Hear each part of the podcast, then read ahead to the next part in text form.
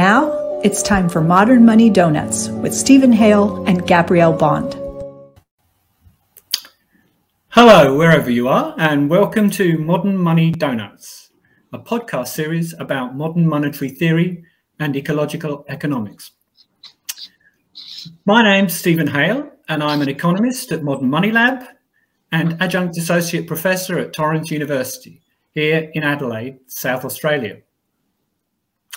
Not everyone knows exactly where Adelaide is, so maybe we can take a moment to put that right. If we can look at the first slide. You can see Adelaide down there towards the bottom on the right hand side. It's the fifth biggest city in Australia. The bigger ones than us are Melbourne and Sydney and Brisbane and Perth. It's the capital of the driest state, South Australia, on the driest continent, Australia, on the planet and very prone to bushfires, especially where I'm sitting at the moment in the Adelaide Hills. Let me introduce my co-host. We can get rid of the slides again.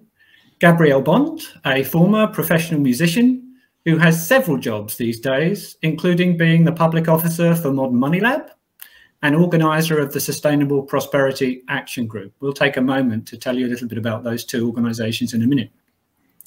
In the latter role, she performed a miracle. She organized what we believe to be the world's largest modern monetary theory conference so far in January 2020, just prior to the pandemic, featuring Stephanie Kelton, Bill Mitchell, Andres Bernal, and many others. So, Gabby, how did you go from playing the viola in an orchestra and teaching music to being an activist and organizer? Hi, Steven. Well, um, it started actually when I changed the station on my car's radio on the on my drive to work. I used to just listen to classical music and be kind of immersed in that world. Um, but there was a time when the main station, Classic FM, it got new management and suddenly everything went all bland and kind of mainstream. So I decided to switch to Radio National, which I guess for US people is a bit like NPR. Um, so one of the first things I heard when I turned on this new station was uh, the climate scientist James Hansen being interviewed by Philip Adams. And I can remember being really shocked that nothing was being done about this existential threat of climate change. And that was probably in about 2010. So pretty soon after that experience, I volunteered at the Greens Party office. And then from there, I got an admin job at the Environmental Defenders Office.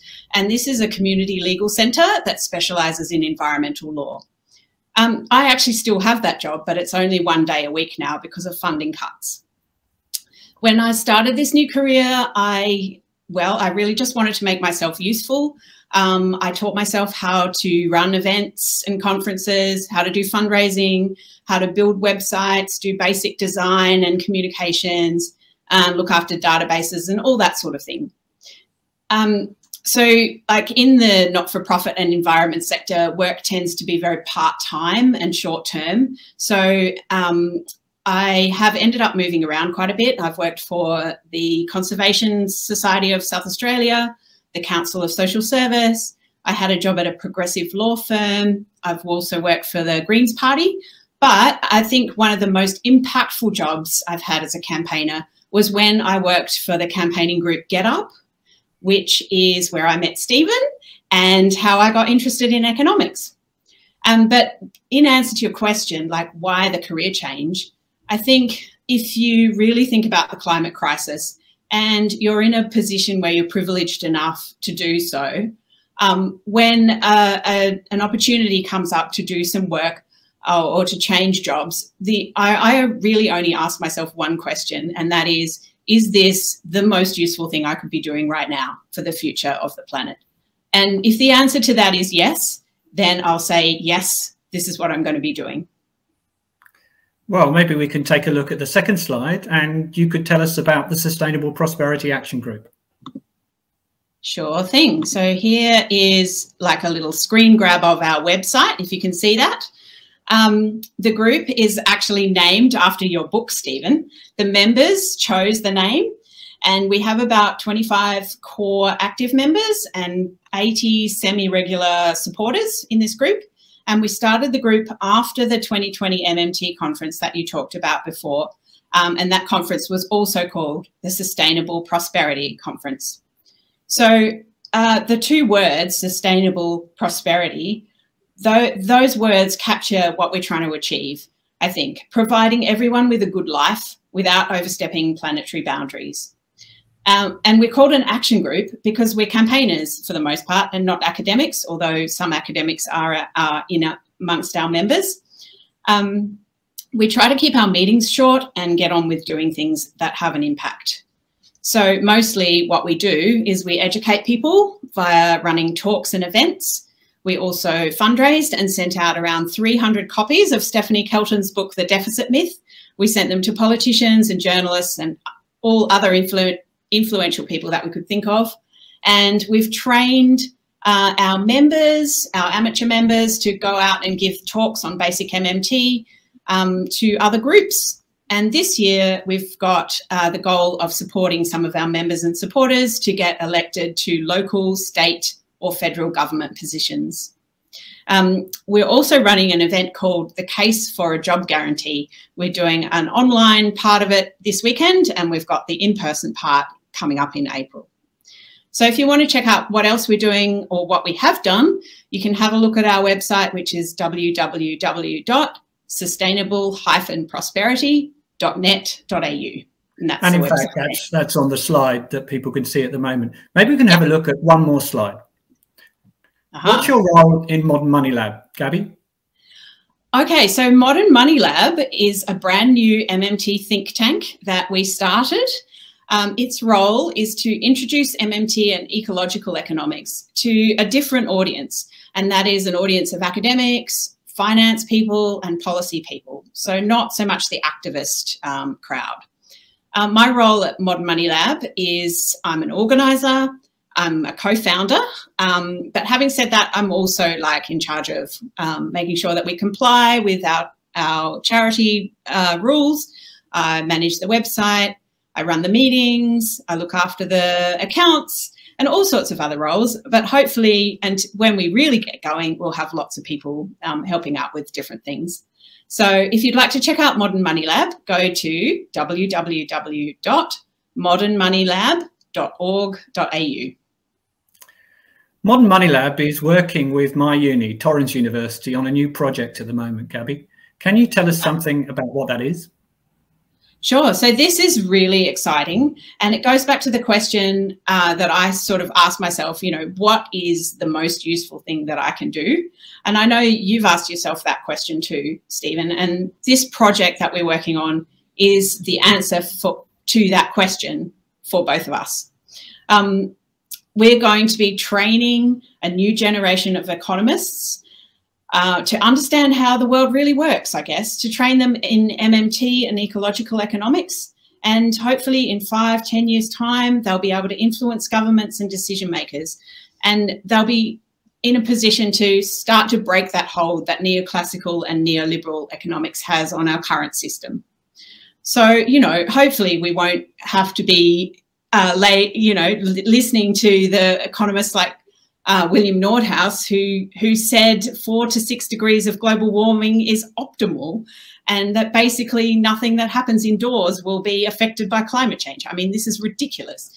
So um, we want to change that. So Modern Money Lab has joined forces with Torrens University in Australia to offer these excellent postgraduate courses. And they're going to be taught by Steven and Phil Lawn and others. And we'll be launching that later this year. And you can do anything from four subjects as a graduate certificate right through to a master's and PhD level.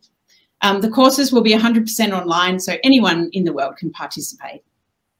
And if you're wondering, you don't have to have a degree in economics to do this. In fact, we're hoping that there'll be people from all walks of life who enroll because they're interested or because they want to be able to communicate better or maybe they want this to be their career and they want to actually help change the world like we do. So if studying MMT and ecolo ecological economics in a serious way in the future is something that you're interested in, please send us an email. We're at info at modernmoneylab.org.au or find us on Twitter or Facebook and we can uh, send us a message and we would love to have a chat with you about it. anyway, I've talked for a long time, so that's enough about me and Modern Money Lab. Um, let's get back to our podcasts. People will know will want to know where the name comes from and what we have planned in the weeks to come. I guess many people listening in know quite a lot about modern monetary theory, or at least know the basics, and the work of people like Warren Mosler and our friend Stephanie Kelton already, not to mention Randall Wray in the US and Bill Mitchell from Australia, and our first guest next week, Fadel Kaboub. We'll be talking with a series of MMT economists, and not just the famous ones, as well as activists and others who are associated with modern monetary theory about a whole series of issues starting with Fadel's guidance on the question of whether there's any conflict between the core message of MMT and environmental sustainability.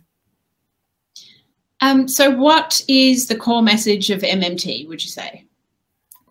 That the government issues the currency, that the national currency is a public monopoly, that the role of taxation at the federal level is to create a demand for the currency, amongst other things, but not to pay for federal spending, that every dollar the government spends, and they spend dollars every day, is a new dollar. The taxes just delete dollars from the monetary system. They don't pay for anything. And that governments with monetary systems like the American or Australian ones face no purely financial constraints preventing them from pursuing the public interest. As I'm sure everyone knows, that doesn't mean there are no constraints at all. It just means a lack of dollars isn't one of them. So, what do you mean by the public interest? That's an issue discussed very well in Stephanie Kelton's The Deficit Myth, which we were mentioning before, alongside the right way to think about federal budgets, the national debt, inflation, trade, and a lot more issues that we're going to come back to. And of course, it's where modern monetary theory and ecological economics intersect. And can you tell us more about ecological economics? It's an approach to economic issues which recognises that our ultimate real constraint is the natural world, of which we're a part and on which we depend for everything. Nearly all economists, for almost the whole history of the discipline over the last 250 years, have treated nature as something inexhaustible on which we can draw without limit to grow our economies, and treated economic growth, any type of economic growth, as the principal goal of economic policy. It was really only in the 1960s that people like Kenneth Boulding and Herman Daly began to point out this doesn't make any sense and is ultimately disastrous. Boulding wrote an article in 1966, which is easy to track down online, and I recommend you to do it because it's a beautiful piece of writing and so prescient, called The Economics of the Coming Spaceship Earth, pointing out that economists have treated the world as though it was empty, but by then it had become full in the sense that our activities had reached a point where they were having an impact on the planet, which could eventually be destructive. This was reinforced by the famous Limits to Growth report by Donella Meadows and others on behalf of the Club of Rome, which was published in 1972, 50 years ago now. Mm. Herman Daly later specified three sustainability principles. To live sustainably, we mustn't emit waste at a rate above that which can be safely absorbed by our environment. Think carbon dioxide emissions. We mustn't use renewable resources faster than they can be renewed. Think about cutting down all the trees or catching all the fish in the sea. And we mustn't use non-renewables faster than we can develop renewable replacements. Think lithium in batteries. Mm, yeah. A bit more than a decade ago, Earth system scientists led by Johan Rockström and Will Steffen at the Stockholm Resilience Centre identified nine planetary boundaries which we need to stay inside if we want to pass on a healthy planet to future generations. Soon after that, Kate Raworth, who is sort of the Stephanie Kelton of ecological economics, or I don't know, maybe Stephanie's the Kate Raworth of MMT, Mm. Combine these planetary boundaries with a dozen indicators of the social foundations for a good quality of life for all, based on the UN Sustainable Development Goals, in her donut model. Her book, Donut Economics, like Stephanie's, was a global bestseller and has been equally influential. Maybe we can have a look at the fourth slide. Can we get the slides up again? There we go. Yeah, there we go. I love, I love this photo, don't you? Um, on the left-hand side, you can see Kate Raworth, the author of Donut Economics. On the right-hand side, as a lot of people will know, you can see Stephanie, Stephanie Kelton. And in the middle, there's a third brilliant female economist, very important, Mariana Mazzucato. Her book, Mission Economy, that was published last year, we'll talk about a little bit in a few minutes' time. What I really love about this photograph is that the three of them are holding each other's books. So you can see Stephanie holding Donut Economics and Mission Economy, and you can see the other two holding Stephanie's book, The Deficit Myth. And these three books, I mean, we're principally um, going to concentrate in this series on the deficit myth and donut economics. But these three books really fit together when it comes to building an economics which is fit for purpose for the 21st century and that the challenge the challenges that we need to meet. Modern Money Donuts is about using modern money nationally and globally to create a safe and just space for humanity, as Kate calls it in her book, Donut Economics, to give people the best possible chance of having a high quality of life, higher than now for the great majority of people, while living within our planetary boundaries. Maybe we can look at the next slide. And as far as planetary boundaries are concerned, clearly we're not doing that at the moment. Um, what you've got on this slide is the iconic picture, the iconic diagram or model from Kate's book, The Donut. Everybody, every country in the world should be looking to locate within the green ring of the donut. Outside this green ring is the ecological ceiling that we need to live within. And as I was saying, the guys at the Stockholm Resilience Centre identified nine crucial planetary boundaries that we need to respect. You can see climate change there. You can see another eight. There are four that we are clearly living outside at the moment that we're going to come mm. back to in a moment, yeah. one of which is climate change. But if you represent, as Kate did, those, uh, well, as indeed the Stockholm Resilience Centre did, those nine boundaries as a circle that you need to stay within, uh, you can't be at the midpoint of that circle because the midpoint of the circle involves not using any of the Earth's resources at all. And that's a point of destitution and starvation. We need to use some of the Earth's resources in order to provide everybody with the potential of having a good quality of life the social foundations, as it says there, of a regenerative and distributive economy. But what we should be aiming for is to provide those social foundations for all. This is the target. This, if you like, is the compass for mm. the 21st century. We need to be beyond those social foundations for all, not just in the US and Australia, but everybody around the world. But we need to be within our ecological ceiling if we're going to be in the safe and just space for humanity, if we're going to be in that very healthy donut, if we're going to create a regenerative and distributive economy. Enough of the slides for the moment, I think. We should have kept carbon dioxide at below 350 parts per million, which is roughly where it was in the mid to late 1980s. We're way past that now and on the way towards 450 parts per million which is very dangerous. Mm. Our extinction rates are well above crisis levels. We're adding far too much nitrogen and phosphorus to soils which are degrading. And we've stolen much too much land from ancient forests and natural habitats. You can do this for a while, but not indefinitely. And the longer you stay outside those planetary boundaries, the harder it gets to move back inside them again. That's where we are at the moment. Sadly, we've done this without the benefits of this extractive growth flowing to the mass of the world's population. This is perhaps best shown by looking at work done by researchers at the University of Leeds, most notably Dan O'Neill, who've adapted Kate's donut to allow for the limitations of comparable data drawn from individual countries. Maybe we can look at the sixth Yeah, one. should we get that one? If we can.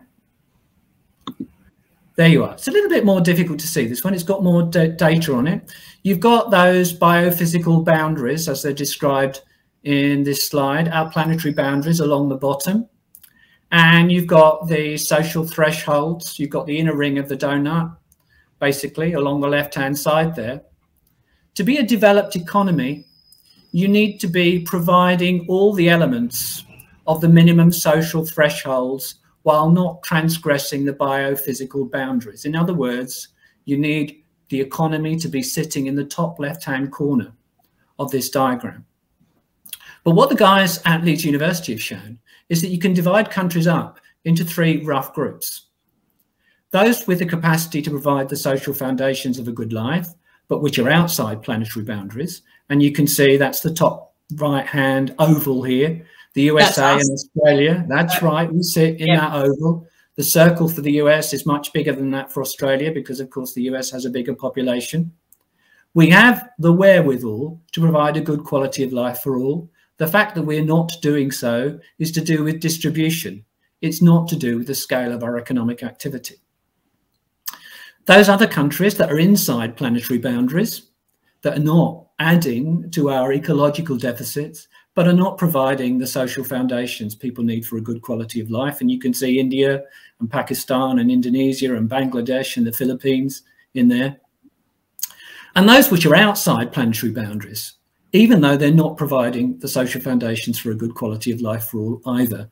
And you can see Malaysia, Russia, Turkey, South Africa in there. The big problem for the 21st century is that there are, as I was just saying, no countries at all in the ring of Kate Raworth's donut. There are none at the moment in the top left hand corner. If that's the definition of a developed economy, there are currently no developed economies. We're all developing. We all know where we need to get to, but there's nobody there at the moment. Mm. I'm not saying that every country should define the same minimum requirements for a decent standard of living, but all should have a panel of indicators to aim for. We do need to have national targets, not just for carbon emissions, but for every identifiable planetary boundary that we were just talking about. Climate change, as the anthropologist Jason Hickel says in his book Less is More, is just like the loose thread of an unrav unraveling cardigan yeah. If we get global warming wrong, then our um, biodiversity crisis is going to get even worse. The planetary boundaries are linked together. And let's not forget who caused this problem and who's benefited from the global growth machine of capitalism, which has driven us past our planetary boundaries in the first place. It's great to have this slide up here. On the left hand mm -hmm. side, you can see what's happened to world output, to GDP since uh, about 200 years ago. And it's easy to see, even though it's a small diagram, it's easy to see there's been a great acceleration from about 1950 onwards.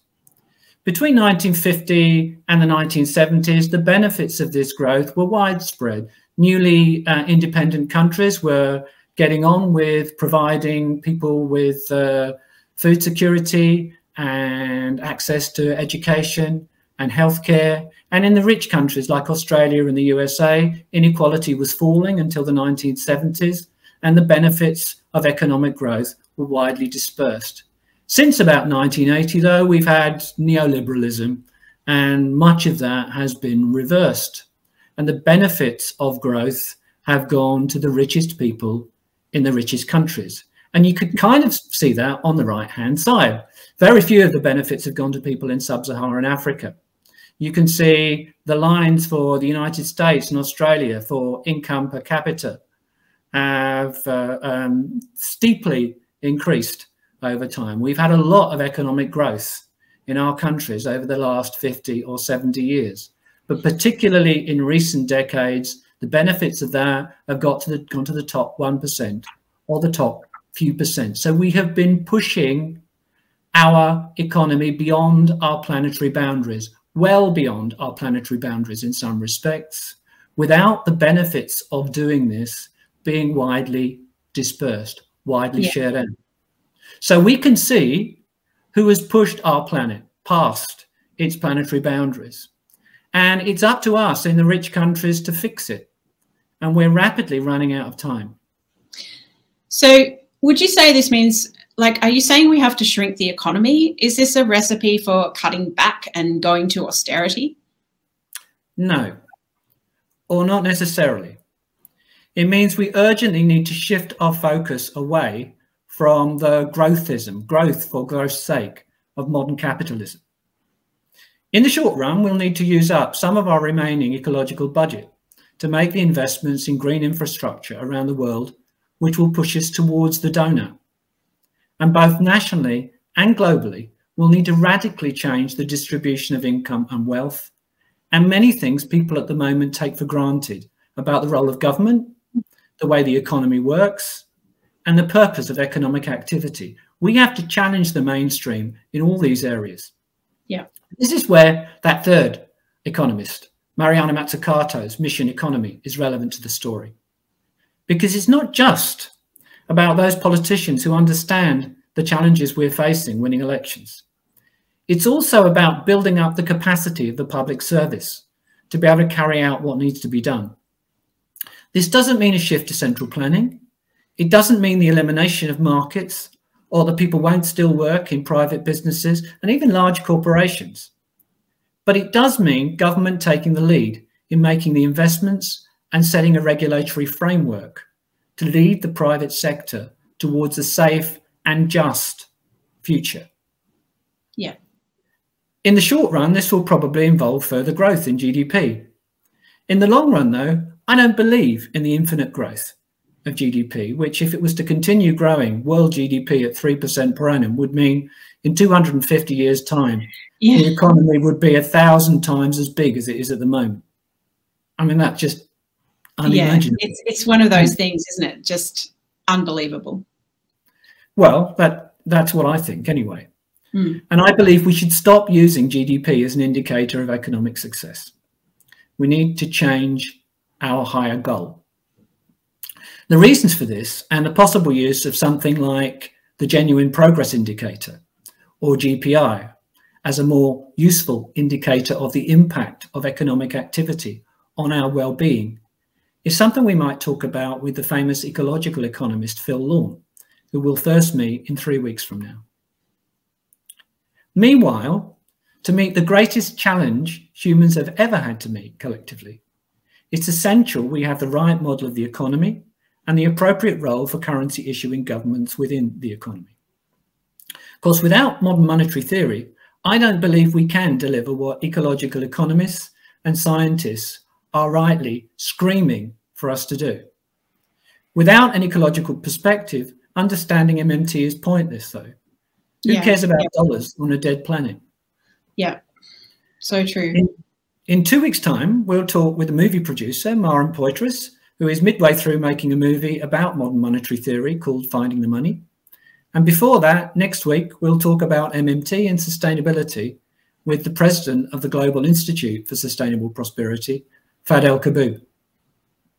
How can people get in touch with us, Gabby, in the meantime? Well, um, I think uh, probably the, the easiest way to reach both of us is via email. If you would like to send us an email, it's info at modernmoneylab.org.au. Um, that will reach us. Um, you can also message us via um, our old Facebook page that, um, Steven, you started this page quite a while ago, but we've still got it going. It's called Modern Monetary Theory MMT Economics for Sustainable Prosperity. So we're sort of both keeping an eye on that page. And but if you're on Twitter, both of us love um, hanging out on Twitter. Um, Stephen's handle is at Steven Hail Oz and that's S T E V E N H A I L A U S. And my handle is at Gabby Bond, G A B I E B O N D. So, yeah, send us a message. We would love to chat to you and um, uh, tell you about the work that we're doing. Um, I'm not sure if we have time to go uh, through more about um, Kate Raworth's um, seven ways to think like a 21st century economist today, but because um, it looks like we're out of time, but perhaps we can save that for another show. Um, yeah, so uh, Steven, do you want to say anything before we wrap up? Uh, no, not not really. We will come back to talk about um, the elements of uh, Kate's book because yes, she discusses seven ways in which we need to change our approach to doing economics and thinking about economic issues if we're going to build the kind of society that I'm sure most of us want to build in the future, which is a just society where, where people have the best possible opportunity of living a secure, dignified life um, where um, people are not faced with uh, the threat of uh, unemployment, poverty, homelessness, where we can meet the requirements of the social foundations which which line up as the uh, inner ring of Kate's donut, but where we bring ourselves rapidly back in the next few years. And really, we only have a few years to do this before mm. it becomes very, very difficult um, within our planetary boundaries, not just for carbon dioxide emissions, but for those other planetary boundaries as well. But I guess that takes us to the end of our first show. I hope you've enjoyed Modern Money Donuts, and we very much hope you'll join us again at the same time next week to talk with leading economist Professor Fadel Kaboub about MMT and sustainability. Let me just mention that in a few minutes' time, Joe Firestone's show will be coming up, at least, uh, well, in, in the next half an hour. So there's more content on soon. But meanwhile, uh, we'll be uh, talking, as I said, to Fadel next time. The week after that, to the movie producer, Maren Poitras. The week after that, to the famous ecological economist, Phil Lawn. And I hope you'll join us for future episodes of Modern Money Donuts. See you next time. Thank you for listening. Thanks very much.